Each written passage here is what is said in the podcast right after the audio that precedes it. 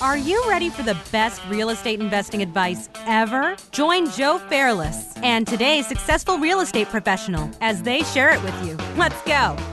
A quick word from our sponsor, 24 Sound. 24 Sound is technically an audio production company, but they're way more than that. They're there to help you grow your business from audiobooks to podcasts and everything in between. They're flawless as sound engineers and they're strategic as business partners. Visit them at 24sound.com. You can also email them at hello at 24sound.com.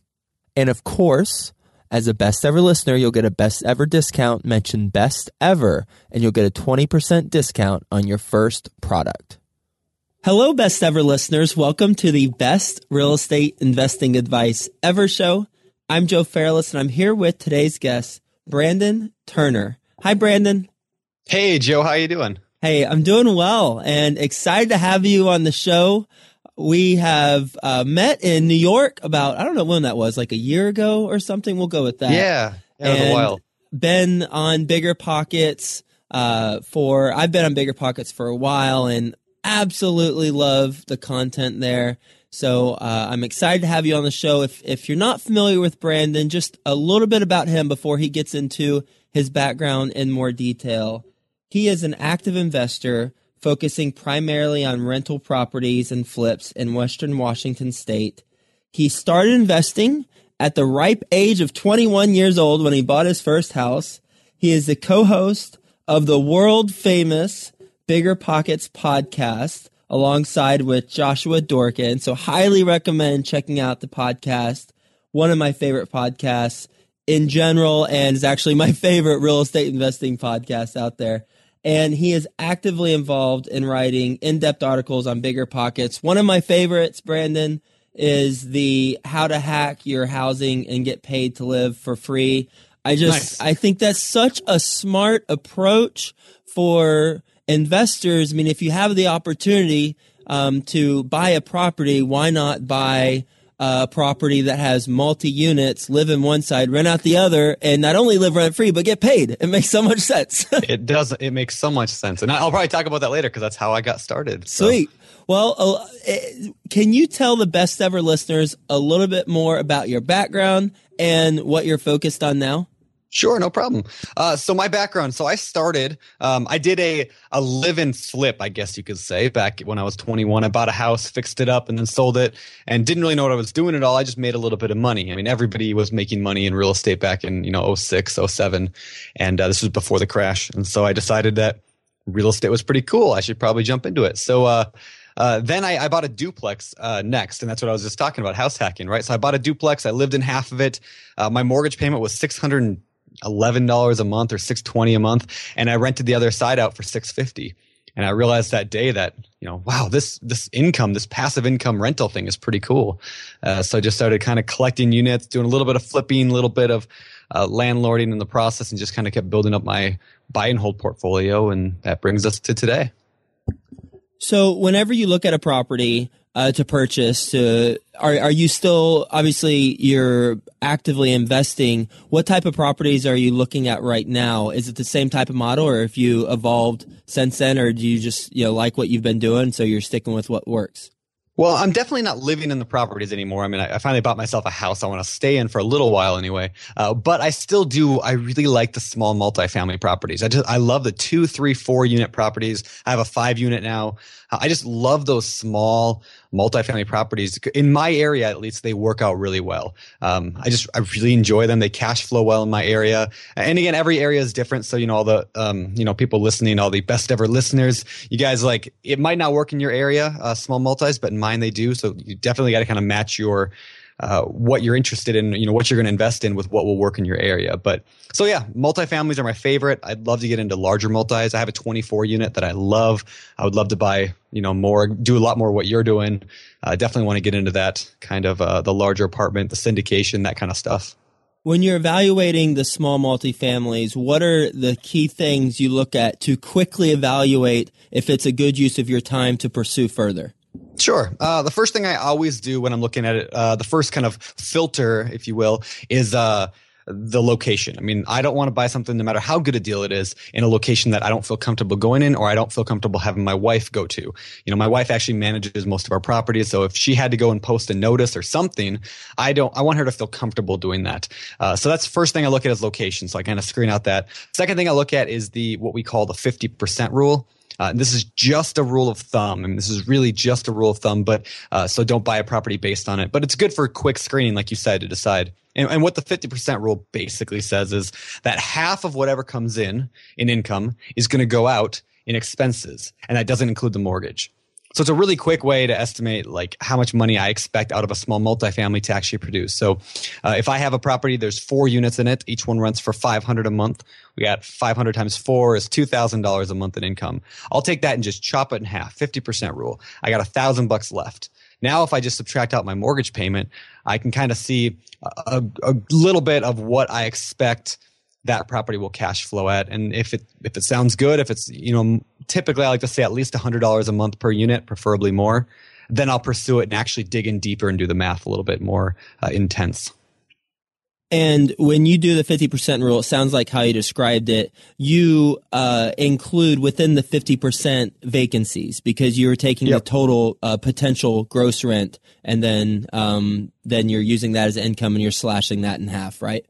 Correct. Yeah. So the, that 50% would include the vacancy, the repairs, the, the capex, um, I guess the, uh, I don't know, pretty taxes, insurance, all reserves, that stuff. Every, all that yeah, stuff. reserves, all that good stuff. It kind of includes all that. Now, what I found is that, you know, the 50% rule, again, it works well for some properties. Sometimes, though, you got to go 60% in some areas. Sometimes you got to go 40, uh, sometimes even less or more than that. It really depends. And that's why I say don't make a decision based on this. It's just a good, quick screening uh, tool that I like to use and you led me to the follow up question on it. How have you seen when you run the numbers using the 50% rule? And it's crazy that you mentioned 40%. I, I didn't know properties were performing at 40% expenses, um, except unless they're class A.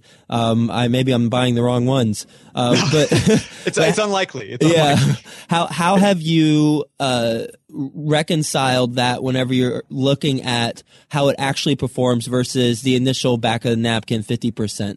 Sure. So um, I did this the other day with my apartment complex. I actually sat down and looked at the, the total thing. And last year, I think I was at 55% or something like that. So definitely over the 50% rule, uh, a little bit more than that. Uh, and I don't have property management on that property. I manage myself. So it would have been more like 62, 63 had I uh, included property management in there. Uh, so that one is much higher. Um, the, the where the like the forty percent might come into hand, handy is like I have a triplex. Each unit, they're like three separate houses on one lot. The tenants pay their own water, their own sewer, their own garbage. The they stay super super stable. I don't have any problems renting them. Uh, and so that property actually performs probably lower than 40% because my expenses are really I mean, taxes and insurance. And, you know, I set aside money for vacancy and repairs, but it's been, you know, pretty light the last few years. So again, that, that's just kind of one of those unique properties that has very few expenses. I could that, use more of those. Yeah, that, I was gonna say that's a rinse and repeat type of model right there. yeah, yeah, I would love to have a you know a hundred of those things any day. and at that point you would have to factor in a property management company cost. Yeah yeah. Eh, yeah very much so. And that, that's an important thing. I mean uh, so this is a, a, thing i say oftentimes is, is i think it's important to to budget for property management no matter what. Whether or not you're going to actually use one i don't care if you want to use one or not everyone's different. But if you budget for it then it's really easy to someday when you're successful and you've got too many to handle you can just hand them over. But if you're, you know, managing yourself and you don't factor that in there, you're going to be kind of screwed when that day comes. Based on your experience in the multifamily world, speaking to all sorts of successful investors on the Bigger Pockets podcast and having thought leadership on Bigger Pockets, the number one real estate investing blog out there, period. What is your best real estate investing advice ever? No pressure. well, thank you. Um, I'll I'll actually like bring back what you mentioned earlier, and my best advice, at least in my kind of expertise of what I'm good at and what I like doing, is that concept of house hacking. It's the idea of you're just getting started. Think very seriously about this, and here's why I say that: is because people, when you're just getting started, um, you have first of all you have to live somewhere. Everybody has to live somewhere. Uh, and a house uh, you know if, if, people have read rich dad poor dad you'll know like a house is not always a, an asset. It's usually a liability. It costs you a lot of money. Uh, it's usually the biggest single expense anybody has in life. So if you can combine that with the idea of uh, an investment property and get two you know two deals out of one. And that doesn't mean for sure you have to buy a duplex or a triplex or a fourplex. You could buy a single family house but buy it with the assumption that you're going to improve it somehow. Uh, you're going to you know force the appreciation on it or whatever to make some money when you sell it and then you know move on to the next property. So i like to think of that like whether you buy a single family or a multi consider it as an investment as well. So my best ever advice would be to consider house hacking as your first investment or your first few. What do you have to do to prepare to, as you call house hacking, which basically just, uh, just so, you know, we're clear, it's living in one side, renting out the other units. And the reason why that's so darn beneficial is because you get very favorable financing rates because it's a primary occupancy yep. um, versus an investment property where you typically have to put more money down and your interest rate could even be higher.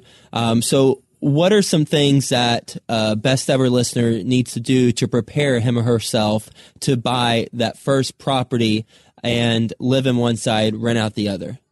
Sure. So, the, I mean, obviously, going to get a loan on this, like you said, it's it's a residential loan. It's an owner occupied loan, which means it's a lot easier to get, perhaps. Uh, however, you still have to follow the rules. I mean, you, uh, the first step I would say is go talk to a mortgage broker uh, and find or a bank or whatever, and find out what it's going to take for you to qualify. I mean, if they say you have to have a 625 credit score, you know, then figure out your credit score and figure out what you got to do to get the 625. If they say you need to have, you know, you need to make $3,000 a month in income and you're at 2200, well, figure out how you can make an extra $800 a month. New job, uh, second job, side job, whatever you got to do you know, kind of get that roadmap, talk to a mortgage person and get that mapped out. Uh, and then secondly, house hacking is no good if you don't buy a good enough deal. I mean, what benefit is there to owning a duplex when you know your your payment is just as high as if you were to go live on your own in a house? I mean, other than the headache of being a landlord, if you don't get any financial gain out of it, then there's just not a whole lot of use for it. So you need to understand how to do the math. Uh, you understand how to analyze that deal and make sure that you actually probably will get uh, a good return on your time and and money. How long do you typically have to live in the property? I imagine it's different based on the lender, but how long do you have to typically live in the property in order to get the loan and then you can move out and then rinse and repeat, do the same thing over again? Yeah. So typically, if it's going to be like an FHA loan, which is the most common, it's only three and a half percent down. So on a hundred thousand dollar property, you're out thirty five hundred bucks. Uh, so typically, you got to stay for a year. I think that's what FHA requires. And I'm not a mortgage person, and those rules can change. But uh, uh my understanding is you got to stay for one year. And then the great thing is you don't have to refinance. I mean, you don't. You can leave a property. You have a loan on it. You can leave and then put a renter in it, and uh, you know it you don't have to go get a new loan now as an investment loan. You can keep that loan. Now, the, the downside is you can only ever have one FHA loan at a time. And so if you do decide to do the FHA with three and a half percent down, great, but just know that you probably can only do it one time and then you gotta either sell it or refinance before you can do it again. Are you ready for the best ever lightning round? I am ready and pumped. All right, let's do it. Best ever book. All right, best ever book. I'm gonna go with the unofficial guide to real estate investing by a guy named Spencer Strauss. Uh, I read that early on in my career. Loved that book. Really helped kind of form my vision of what I want to do for my future. So yeah, unofficial guide to real estate investing. And best ever listeners, I know you like audio, and if you would like that audio version of the book for free, just go to freebesteverbook.com and you'll be able to pick up a free copy audio version of that book. All awesome. right, Brandon best ever personal growth experience and what you learned from it. I'm going to tell the story because I, I learned well from failure. And so I'm going to tell a personal growth story that I learned from failure. I bought a house. It was a, uh, a duplex, and I love duplexes. And it was in an amazing neighborhood, and I love amazing neighborhoods. And it was extremely cheap, and I love extremely cheap, and it didn't need a whole lot of work. And I love properties that don't need a lot of work. It was all in all a perfect property for me to buy. Um, I went in and I said, you know, I've been watching some flipping shows lately and I was really excited watching some HGTV too. And I decided forget the idea of a rental property. I want to make some cash. I'm going to turn this into a single family house. And this property was up on this hill that overlooked the bay and the ocean. It was going to be, I was going to just completely turn this into a gigantic single family house. So we're looking at 3,500 square feet that I went and completely rehabbed by myself with my wife and a couple friends. We spent 12 months solid fixing this place up. Good relationship uh, builder. yes, very good relationship builder. Uh, found some good, you know, contractors out of it. Found some bad ones out of it. You know, like friends that were good or bad at handyman stuff. But uh, yeah, what I learned at the end was so here's the numbers. Just quickly. I bought it for forty thousand. I put about fifty thousand into it, uh, so we're in about ninety thousand total had I kept it as a rental, I would have bought it for 40 and put about 10 into it. It really didn't need much to be just a rental duplex. But, you know, I wanted to make it fancy. So I had I dropped about 90,000 into it, used a hard money loan that was really high interest and and you know, short term. Ended up carrying it for took 12 months to finish the property and then it took 12 months to sell the property. We started the listing at 175 dropped. So I was going to make, you know, 80 whatever thousand dollars dropped it to 170, then 160, then 150, then 140, then 130. Finally got an offer at 125 and sold it after two solid years of holding this property at 12% interest. So in the end, after holding costs and after all that, I made nothing on this property. Uh, so that is my uh, you know personal growth. I learned more about real estate, and you know it's it's sad, and I like to think that was a terrible property, but I learned more about real estate investing what to do, what not to do in that one experience. Uh, and I didn't lose any money. I just l- lost a couple years of my life, and uh, I think that's a, a good trade off. So anyway, that that is my best ever personal growth experience. What specifically did you learn from that that you would apply to your next deal? Sure, uh, do the math. If I would have sat down and just penciled out the difference um, so number one is do the math. If I would have just realized how good of an investment property that would have been, I mean, that thing I would have had, you know, 50, maybe 60, let's even push it. Let's say 70,000 into this thing if it was a duplex. Let's say I really made it nice. I would have rented that out for the top floor 800, the bottom floor 900, probably, you know, 17 hundred dollars a month and i would have had a really nice $70000 property you know that that thing is that thing would have cash flowed like crazy. So number one is do that. Number two is know your comps. Uh, clearly, when I thought it would sell for 170 uh, and it sold for 125, there was some differences in opinion on what it would be worth. Uh, and some of that, I mean, most of that was a matter of nobody in my area was flipping houses to that degree. That was that big or that nice. I mean, we put everything in it: brand new hardwood floors, granite countertops, travertine tile, and there was simply it was simply way better than anything else in my market. And as such, you know, it's not going to sell for more than what everyone else is selling their houses for. Best ever success habit you practice? Uh, I'm going to go with uh, I'm pretty good at having the mindset of not thinking I can't do this, but thinking how can I do this? And that was something else I, I, learned from, you know, I heard from Rich Dad Poor Dad, the book back in the day that said, don't say I can't afford it. Ask how can I afford it? I love that shift in thinking. Yes. Yeah, I love that because when you, when you, when you say I can't afford anything, no matter what it is, a vacation, a rental property, a new car, whatever you say, it shuts your brain down. Yes. But if you ask the question, how do I afford it? that is what makes you uh, begin thinking creatively and be able to actually do it. And so, anytime somebody tells me they can't do something or can't afford it or the word "can't," it just it bothers me because yeah. You know, I agree. It's yeah. it's something that Tony Robbins talks about a lot too. The qu- asking yeah. quality questions. Yep. You know, if, if you're overweight and you say, why can't I lose weight? It's like, well, cause you're a pig. But if you say, how can I lose weight? How can I get the energy that I need? How can I, you know, have the the the uh, you know eat healthy? Uh, how are other people eating healthy? If you ask a better quality question, your mind's going to search for better quality answers. There you go. Love that. Yep. Best ever deal you've done. Best ever deal was my apartment complex that I that I bought, uh, and the reason why it's not necessarily the best like in terms of return on investment, but it's the best in terms of figuring out how to invest creatively. And so, uh, real quickly, I'll tell that story. So I got this property. Uh, okay, first of all, I read a book by Ken McElroy called "The ABCs of Real Estate Investing." I loved that book. Uh, changed my life. I was like, I'm going to be an apartment buyer. I'm going to buy an apartment complex and fix it up uh, and kind of do value add apartment investing. And so the, I, that was on a Saturday. On Sunday morning, I'm at church and I'm talking to this old couple and I'm super passionate about it. And I tell them, I just read this great new book and it's all about apartment complexes and I want to buy one. And they look at me kind of funny and said, Well, that's interesting because we have an apartment complex we want to sell. I was like, oh, oh, nice. Like, how cool is that, right? Like, just it just worked out so well. So we started talking. Took us a year to put the deal together because I'm like 25. I didn't have any money at all. Uh, I mean, I I was, I mean, I had done a few flips and had some rental properties, but nothing to that degree. And again, I had no money at all. So the, the deal we worked out was we did a uh, triple net lease option, which means I basically rented the entire property for them from them uh, and paid all the bills for the first six months. During that time, I saved up money and they gave me a really good deal and a really low payment. I saved up the money from the cash flow to cover the down payment they needed, which was just 15 grand to cover closing costs. Then I needed some money to fix the place up. So we transferred from the the lease triple net lease option I exercised the option and I actually purchased it with seller financing. So they actually carried the contract with that $15,000 down payment that I raised up. Now I didn't have the money to fix the property up. I needed about 60 grand. So I called up my parents and I said, Hey, would you guys like to be partners with me? Would you guys like to partner in this deal? I don't need anything except for I need 60,000. They said, well, we don't have 60,000. I said, you have a home equity line of credit.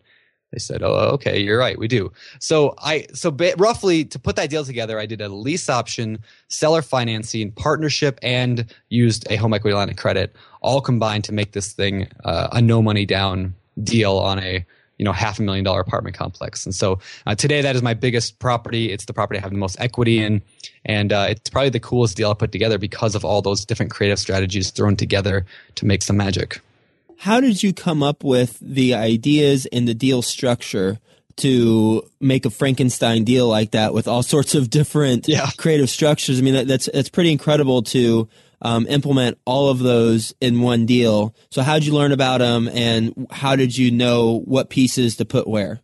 Sure. So the first thing, I mean, I, I got all these tools. I mean, I like to consider these all tools in a toolbox, right? The more tools you have in your toolbox, the bigger projects you can take on. And so first thing, I educated myself like crazy when I got started. So I knew what a lease option was. I'd read a book on that. I knew what seller financing was. I read a book on that. I knew what all these things were. So that at least they were there. And then kind of putting them together just came out of countless conversations with both the sellers who were trying to sell it. Um, I spent a lot of time on Bigger Pockets forums asking questions. I mean, people can go back, you know, five years and go look at my questions from that time. And I'm asking just people, you know, other investors, hey, how would you put this together? What would you do in this case? Do you think this is a good idea? And so really it just came from, I mean, hours and hours of conversation and laying at laying in bed at night, just thinking, oh man, I really want this. How do I make it happen? And that just loops back to that, you know, how do I not I can't. Majority of the world would say, oh, I don't have a half million dollars. I can't afford that. Um, but I just just kept asking the question, how can I? How can I? And I asked everybody, how can I? And finally figured it out that way. Best ever quote. Best ever quote. I'm going to go with uh, this was attributed to Thomas Jefferson, and people have probably said on your show before, but and it's not actually Thomas Jefferson. I found out today, but uh, it says the harder I work, the luckier I get. Um, and there's a few different variations of that, but the idea of you know I have people come up to me all the time, like when I'm telling my story about like the apartment complex that I got, like I just mentioned, and there's probably people you know listening to this podcast right now who are saying, "Oh yeah, he got lucky." Because that you know he happened to mention to this couple at church that he wanted to buy an apartment. They had oh, one, yeah, right. That's lucky, right? Yeah, not not yeah. the case, my friend. yeah, it's. I tell. I mean, I told fifty people about that book. I mean, I've probably told ten thousand people about that book now. Um, I tell everybody because I'm passionate about this. So yes, there is luck involved. Yes, there is. Uh, you know that is involved, but like that quote says, the harder I work, the luckier I get. And you can't always see how they're connected, but they just they always are. Completely, 100% emphatically agree with that. What's the biggest mistake? And we might have covered this. Um, so yeah. what's the second biggest mistake you've made in real estate? yeah, yeah. The first one, I know. I was, I was wondering that, like what I was going to say here because I'm like, well, that, that yeah. first one was definitely the biggest mistake. Uh, second biggest mistake I've ever made, probably. Um, and I want to, I want to hear some losing money on this one. Yeah. Okay. No, uh, no, no, just breaking even. I don't know if I've ever like actually lost money on a deal necessarily, but here's here's a good here's a good mistake. everybody asks all the time, and you probably get this all the time too. What LLC should I get? What should I do for an LLC? People just think that's like the first question you have to have answered when you're starting investing, which I don't disagree. It's it is an important question. Uh, the mistake that I made that caused me a lot of headache and drama was like opening up LLCs just because everyone said you're supposed to and because that's just what you do. And I read that somewhere, right? So I would open up these LLCs thinking that I was doing something good for myself, and everyone was costing me a lot of money. I mean, you know, three hundred dollars here, four hundred here. Uh, that so I, I, did that, and then uh, at one point, a couple years ago, I brought it all to my lawyer and said, "Here, can you just fix this all? Like, I I don't even know what I'm doing with all this." And he looked at it and just laughed and said, you know, this is going to be expensive. And so I've probably spent well over 10 grand in the past two years, and I'm still not out of it all, all the way. Just trying to like get rid of some of these that I didn't need yes. and organize them. Yeah. And then I got a bill from the IRS for 10 grand last year oh. because uh, like I had taken my stuff to a CPA who didn't really know what he was doing. That's another lesson learned is make sure you hire a CPA who knows real estate. And he told me I didn't need to file taxes on a partnership LLC because we made no money. Well, the rule is you have to file taxes on a partnership LLC, whether or not it makes money or not. So then they charge you, I think it's $200 per person in the LLC per month. And I had two years of not paying on this LLC. So I got a nice big hefty chunk oh of 10 grand God. bill for the IRS. Now I talked my way out of that. I mean, I I threw myself on the mercy of the IRS and it it worked out. But uh, yeah, man, they, they, tend to be very sympathetic. Yes, they yeah they they were. They're okay. known for was, that. I what I, I actually did is I, so my CPA my current CPA who's wonderful a lady named Amanda Han um, good lady she told me kind of walked me through how to talk to them and what to do about it and so I actually called them up and I told my story and and uh, yeah it actually worked out okay in the end uh, that said, I've still spent ten grand in legal fees on what would have probably been thousand dollars of legal fees had I just done it with a lawyer up front instead of trying to piecework it in myself. I, I similar thing happened to me whenever I got it started in real estate investing. I was like, well, I guess I need an LLC for every single property. Well, the the thing is that lenders won't let you buy with an LLC yep. because they don't want to have to go out. They won't go after a shell of a corporation. They want to go after you if you default on the mortgage.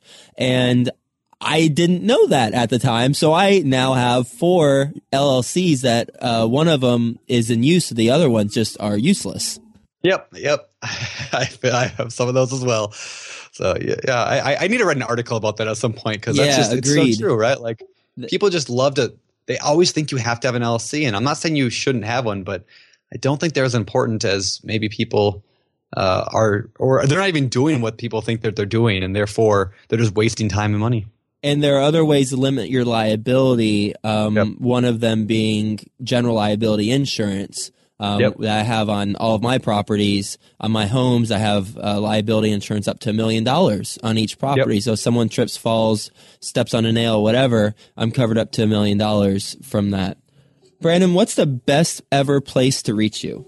Uh, I'm going to go with uh, just on Bigger Pockets. You know, I'm, I'm writing, I'm on the podcast, and uh, send me a call request. It's probably the best way.